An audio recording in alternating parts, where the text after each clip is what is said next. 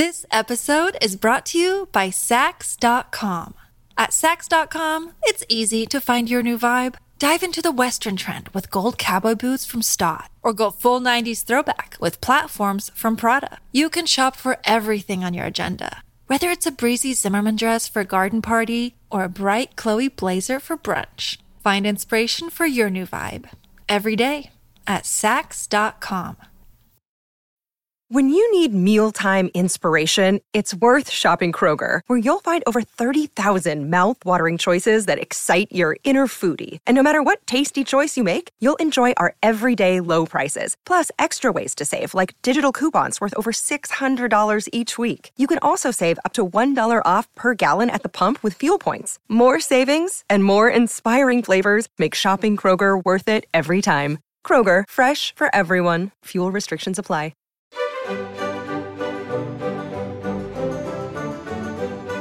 Hello and welcome to History Tea Time. I'm Lindsay Holiday and I'm spilling the tea on history.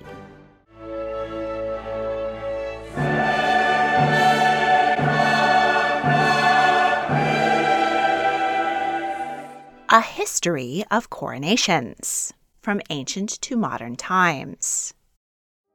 The coronation of King Charles III and Queen Consort Camilla will be unique in modern times. The United Kingdom is the only monarchy in Europe which still holds coronations. But in the past, the ceremonies were widespread across the world. They were used as a way to link the mystic chain of dynasty, secure the reigns of new monarchs, and ensure that their subjects viewed them with the proper reverence. Placing a crown upon a monarch's head was a powerful symbol. It was believed to bestow a heavenly mandate to rule, or even transform the monarch into a living god.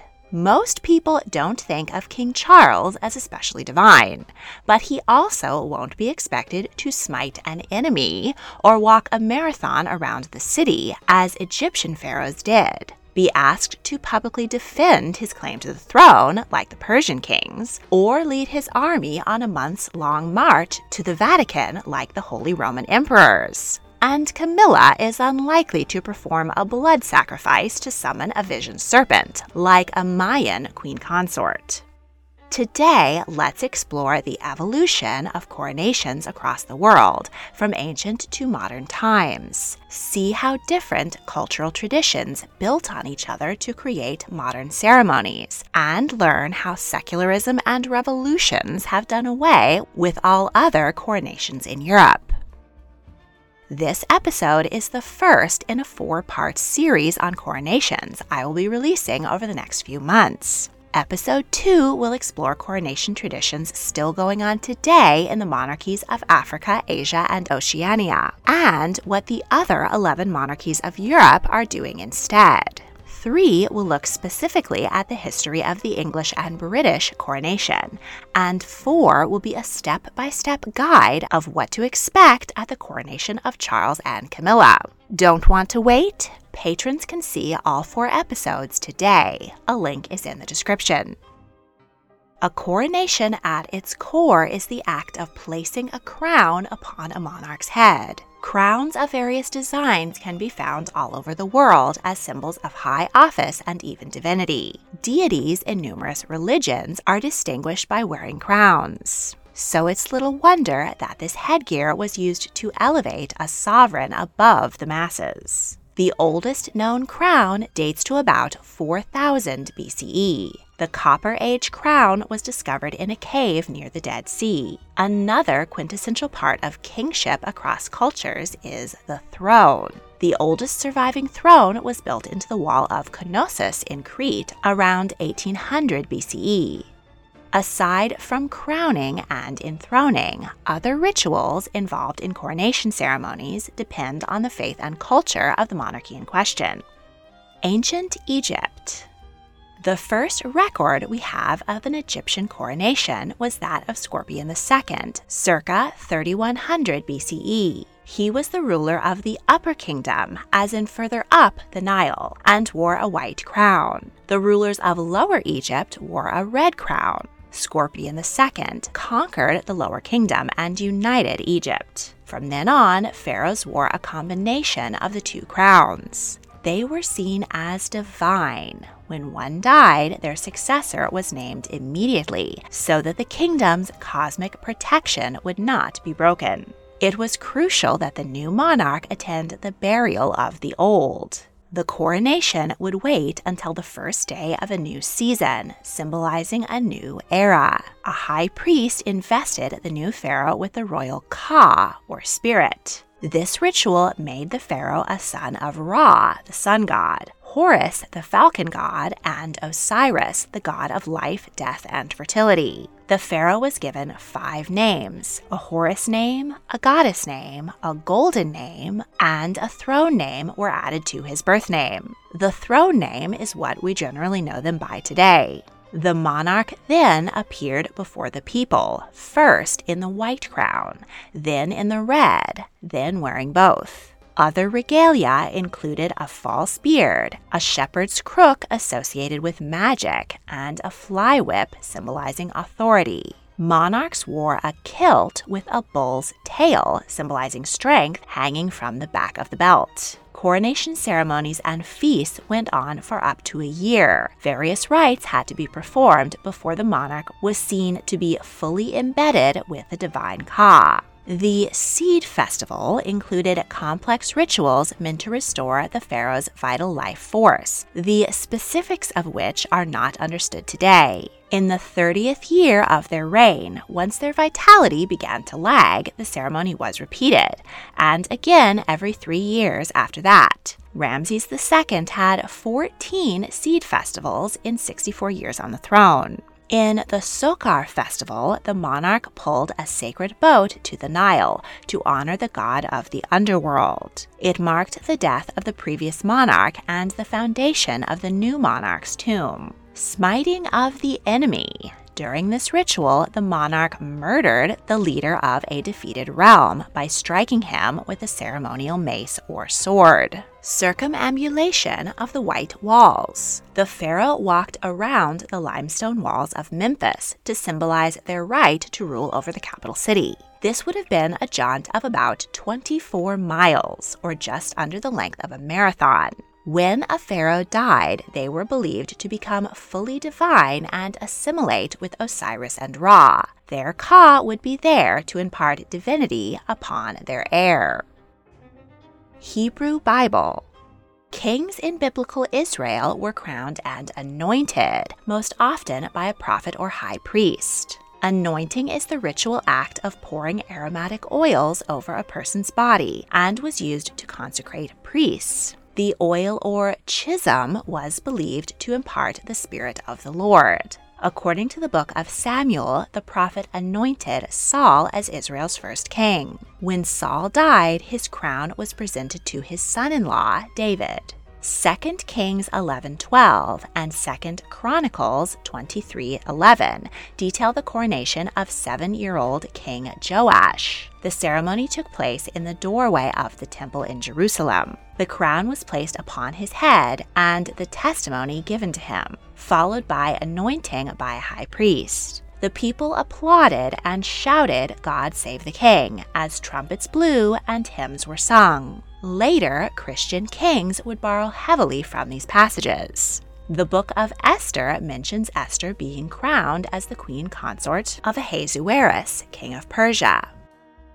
Ancient Persia Rulers of the Achaemenid Empire were known as the King of Kings, as they ruled over numerous sub kingdoms. They had a gold throne and crown, which was in the style of a diadem or a brow band. Subordinate kings were permitted only silver. Persian coronations were influenced by the Egyptians. The ceremony transformed the king into a new sacred person with magical powers. He assumed a new throne name and then kindled a royal fire, which was extinguished only at his death the king crowned himself in the presence of princes and nobles. The best eyewitness account we have is from Greek historian Plutarch. He described the coronation of Artaxerxes I in 465 BCE. The king entered the temple of a warlike goddess, probably Anahita. He removed his robes and put on the 150 year old robes of King Cyrus the Elder. Then Artaxerxes ate a cake of figs, chewed turpentine wood, and drank a cup of sour milk.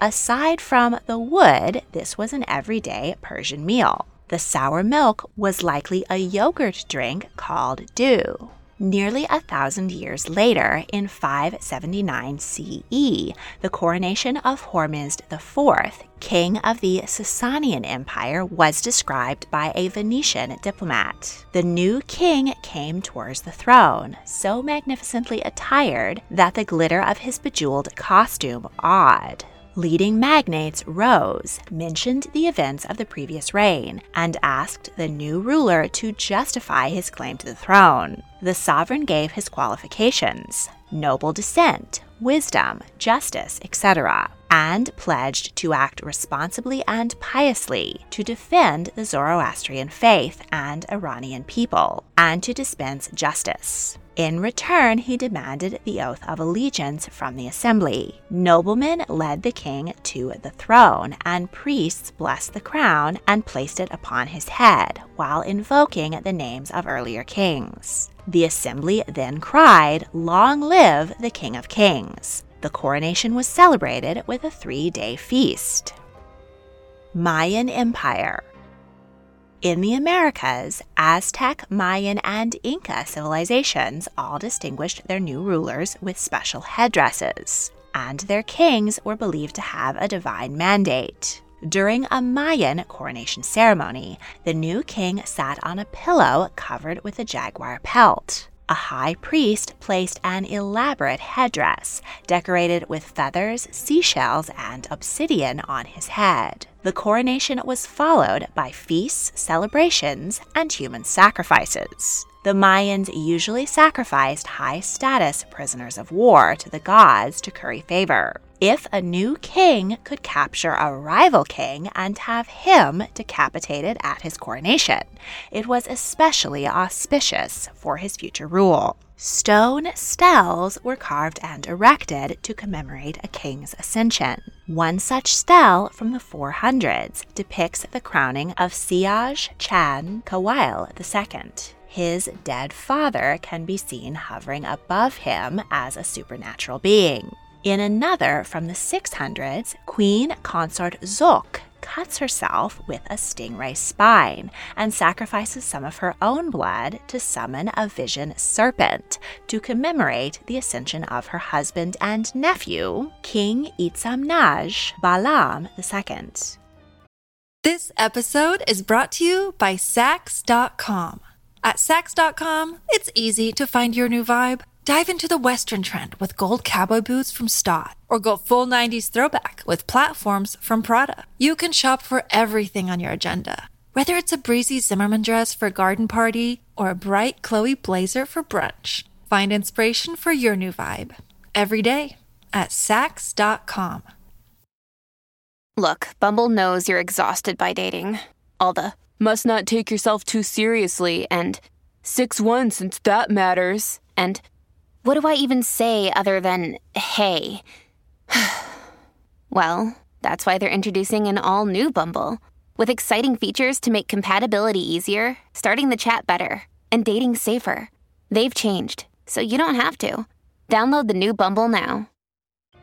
Roman Empire the status of the early Roman emperors was in contrast to the previous Roman kings. While a king received his mandate from the gods and heredity, emperors were elected democratically and proclaimed by the Senate and the army. In 27 BCE, the first emperor, Augustus, shunned the pomp and ritual of monarchy. Rather than a golden crown, he wore a laurel, an ancient Greek headdress made of leaves, which symbolized wisdom and achievement. But it wasn't long before the title of emperor began to pass down family lines, and emperors encouraged their people to worship them as living gods. By 284, Diocletian greatly increased the ceremony surrounding the emperor. He wore a golden crown and forbade anyone but himself to wear royal purple.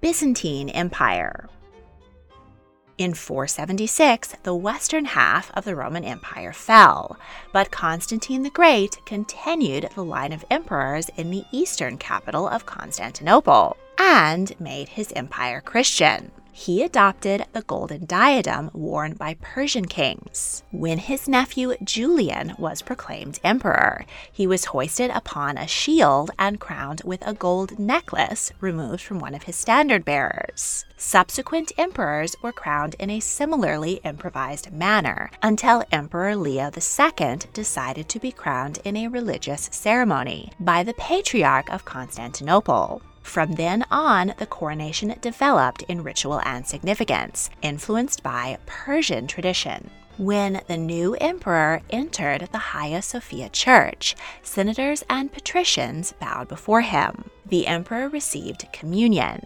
Lengthy prayers were read as he was dressed in purple robes. The patriarch held the crown over his head, and the assemblage cried out, Holy, holy, holy. The moment the crown touched his head, the emperor became holy. In the 11th century, anointing the sign of the cross on the emperor's head with holy oil was added in. Medieval Europe as Christianity spread, Byzantine coronations influenced the kingdoms of Western Europe.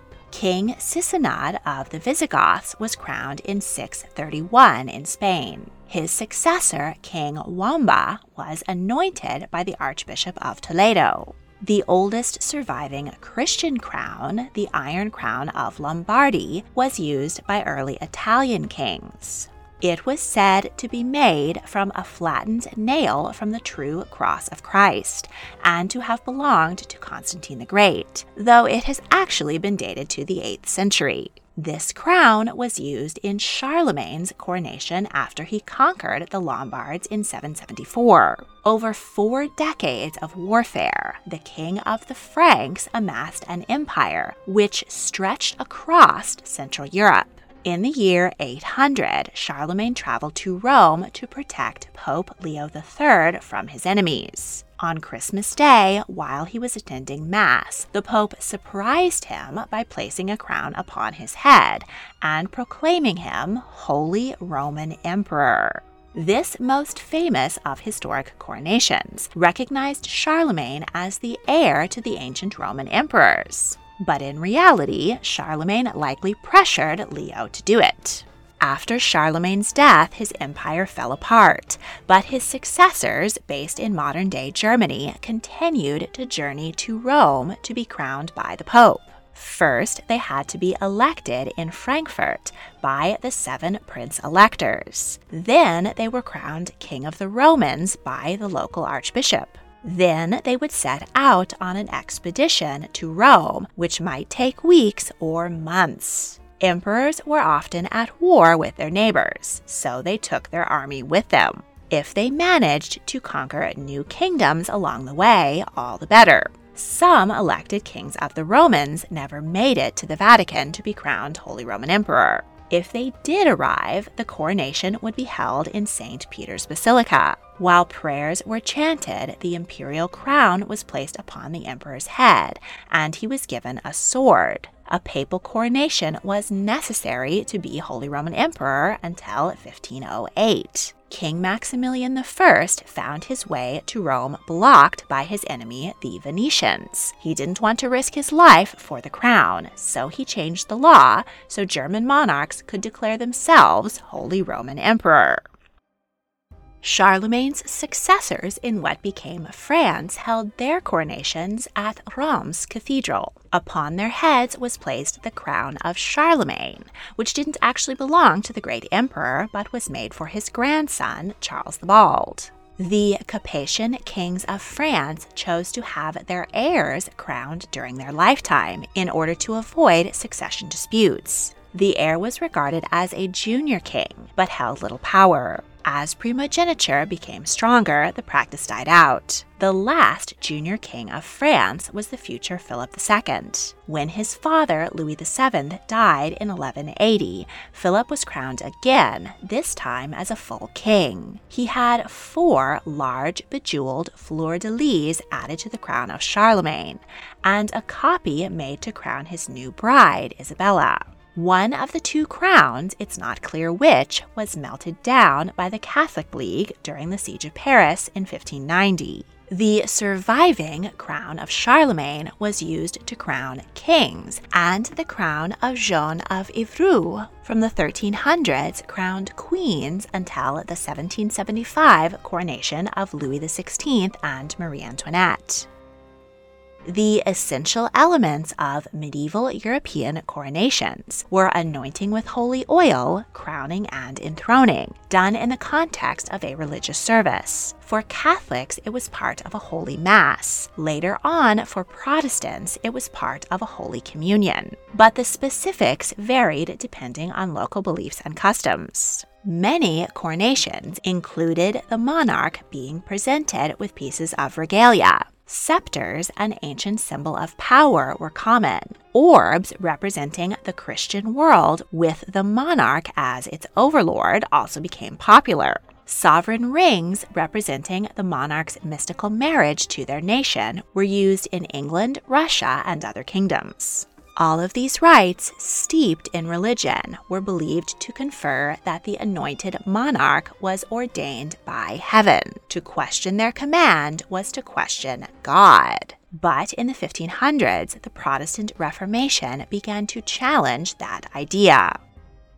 Enlightenment Europe as ancient ideas about religion and social hierarchy were questioned in philosophical salons and in bloody revolutions. Monarchs clung to tradition. Holy Roman emperors no longer needed to be crowned by the Pope to claim the title, but they ruled over a number of territories which often did require coronations. Holy Roman Empress Maria Theresa spent months learning the equestrian skills necessary for her Hungarian coronation. As Hungary did not recognize queens, she was proclaimed king when the crown of St. Stephen was placed upon her head at St. Martin's Cathedral. In 1743, the Empress journeyed to Prague to be crowned Queen of Bohemia in St. Vitus Cathedral with the crown of St. Wenceslaus.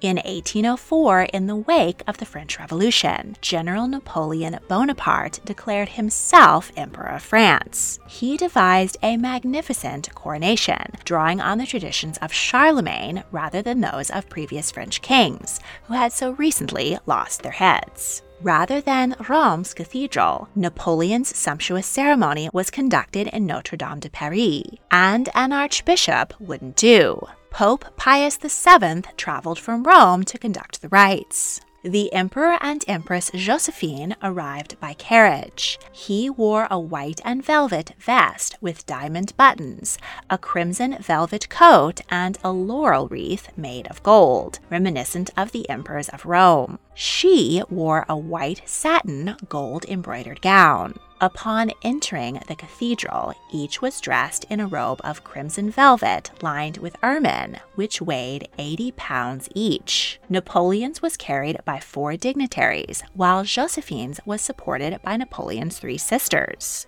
Two orchestras and four choirs serenaded the couple down the aisle the Pope anointed them with holy oil, during which the emperor was noted to have yawned several times. Napoleon placed the crown on his own head and then placed a smaller crown on Josephine's head as she knelt before him. The medieval crown of Charlemagne had been destroyed in the Revolution, so Napoleon had a new one forged to look as close to the original as anyone could remember. Napoleon's enemies complained that crowning himself was an act of arrogance. There were even rumors that he snatched the hat off the Pope's head but it reflected the growing secularism of the time, and everyone knew that Napoleon had gotten the crown with his own cunning, rather than by divine or genetic right. Once the emperor and empress were proclaimed, the assemblage did not cry out, God save the emperor, but rather, May the emperor live forever. Six months later, Napoleon conquered Italy and was crowned in Milan with the Iron Crown of Lombardy. Napoleon's conquests significantly altered the map of Europe. He broke up the Holy Roman Empire and replaced many of Europe's old dynasties with his own relatives. After Napoleon's defeat at Waterloo, some ancient royal families regained reduced thrones, but the absolutism of their rule was on shaky ground. In 1806, former Holy Roman Emperor Francis II was reduced to being merely Emperor of Austria. The last few kings of France mostly chose to lie low rather than have elaborate coronations. Charles X dared to throw himself a coronation in 1825, but the high cost of the event was unpopular with the people, and he was overthrown in another revolution five years later. The French Republic was restored for good in 1870, and the new government sold off the crown jewels in the hopes of avoiding further royalist agitation.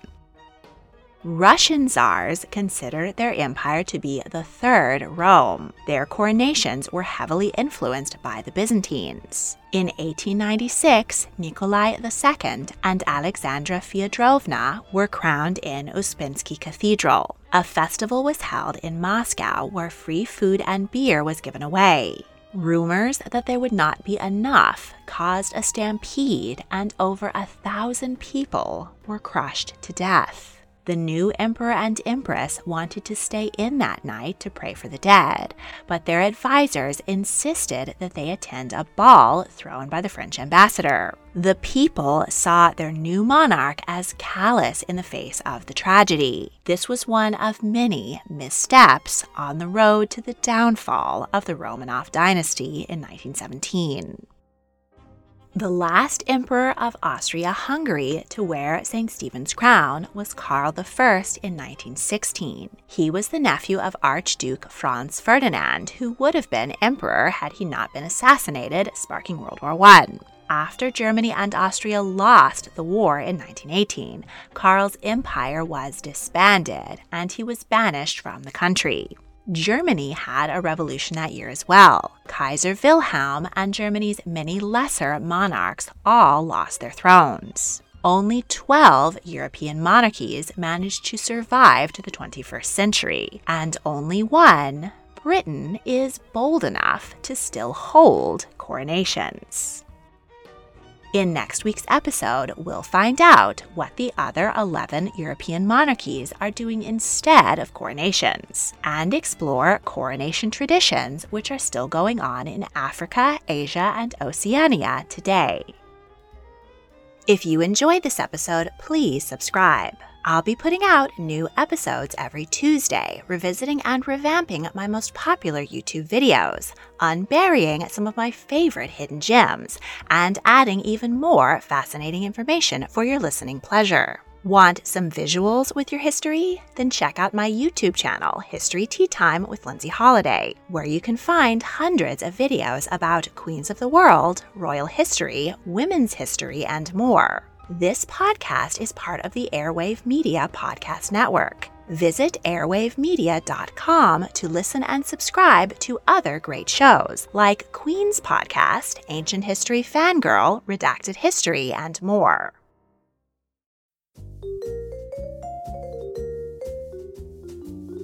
Do you love history but hate when it's stuffy and boring? Well, look no further and join me, Katie Charlwood, your friendly neighbourhood social scientist and reader of books as I delve into unsolved historical mysteries, murders by gaslight, and of course, women who have been misrepresented through all time. On Who Did What Now, the history podcast that's not your history class. Listen wherever you get your podcasts.